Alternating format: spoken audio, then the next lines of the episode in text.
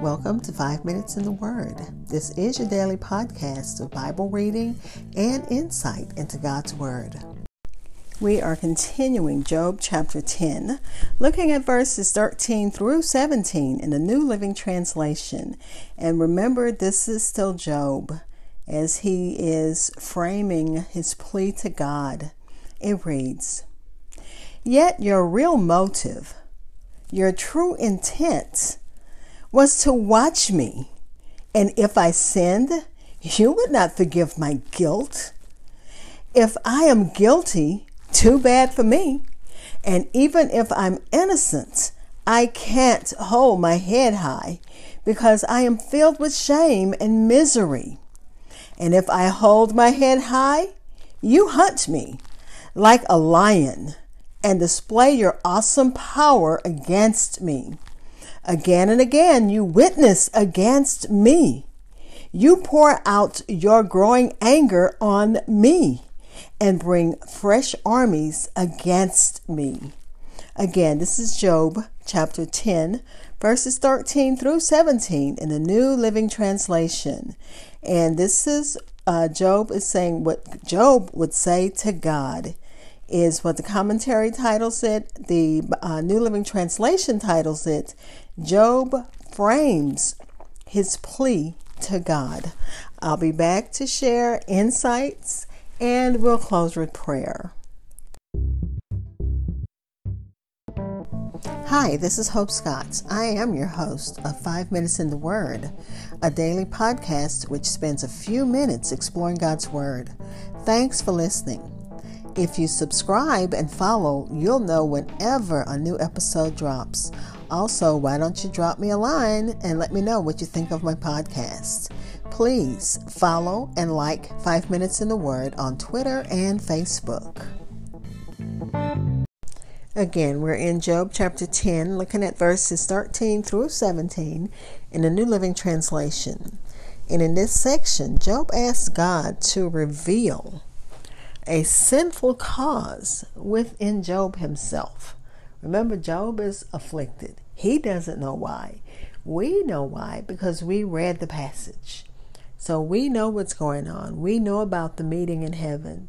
So um, we have to say, poor Job, you know, as we read this, he is going through uh, so much. Well, he's gone through so much, and he is still affirming that he has done nothing wrong, and he is trying to understand the cause of his affliction. Um, we are in a curious position, a curious, decurious position of knowing what Job does not know. The causes and intentions of Job's present calamity were hidden in God and were hidden to Job. But God has shared it with us, the readers of the book of Job, what Job himself did not know. Again, Job was unaware of the council in heaven. He was unaware that he was the uh, subject matter. He was um, the God, the person that God put on display. Look at my servant Job. He's unaware of all of this. So he thinks he's been attacked unjustly by God. He doesn't realize that he told Satan, don't take his life. No matter what goes on, do not take his life. Job, let's see, because Job does not have this prior knowledge of the meeting in heaven, in the heavenly realm, he accuses God of planning his suffering all along. We, the reader, know, we know that this isn't the case. But poor Job, he doesn't know. Job knew that God knows all causes and answers for his condition. Yet Job did but God did not tell Job what was going on. And I know sometimes we um, have people who are supposedly have insights. They have um, like they have this super connection to God, and they can explain everything. But in Job's case, he didn't have a soothsayer. He didn't have somebody to come and prophesy over him. He had his friends who would listen and give advice, but he didn't have anyone that says, okay, and spoke truthfully to say what God was thinking and what happened. Job, we know because we read the story, but Job doesn't know.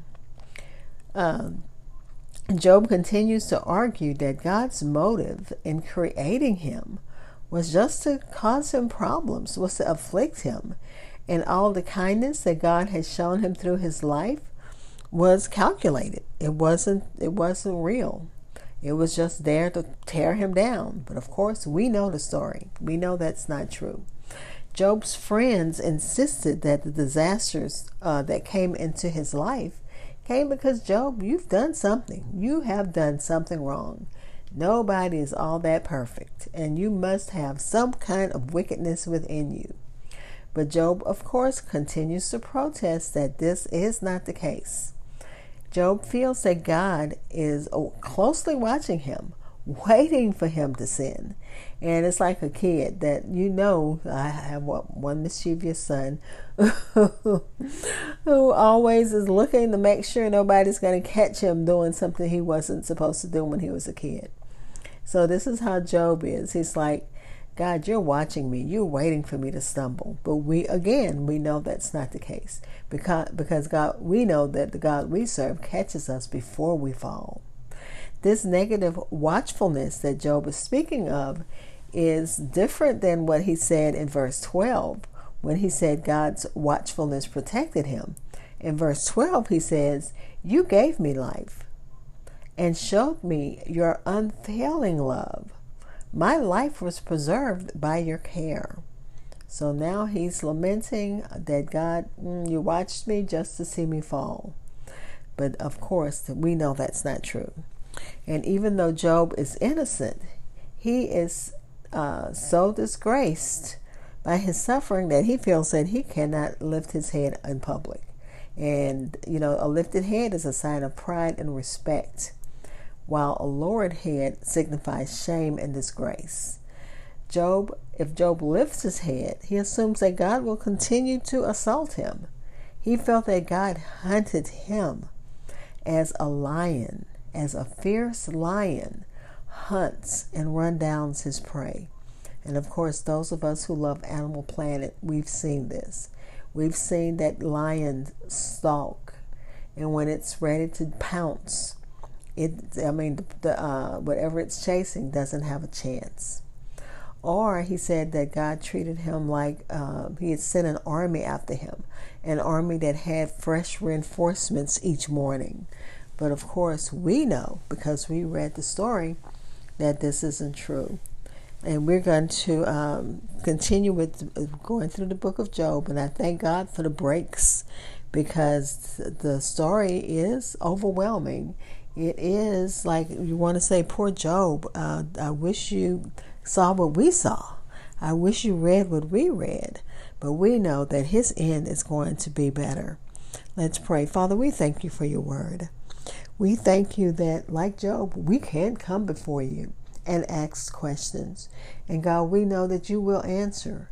And we just have to be still and listen with our hearts for your answers. And we can read your word for your answers. God, we pray for those who need you in a special way. The needs are many.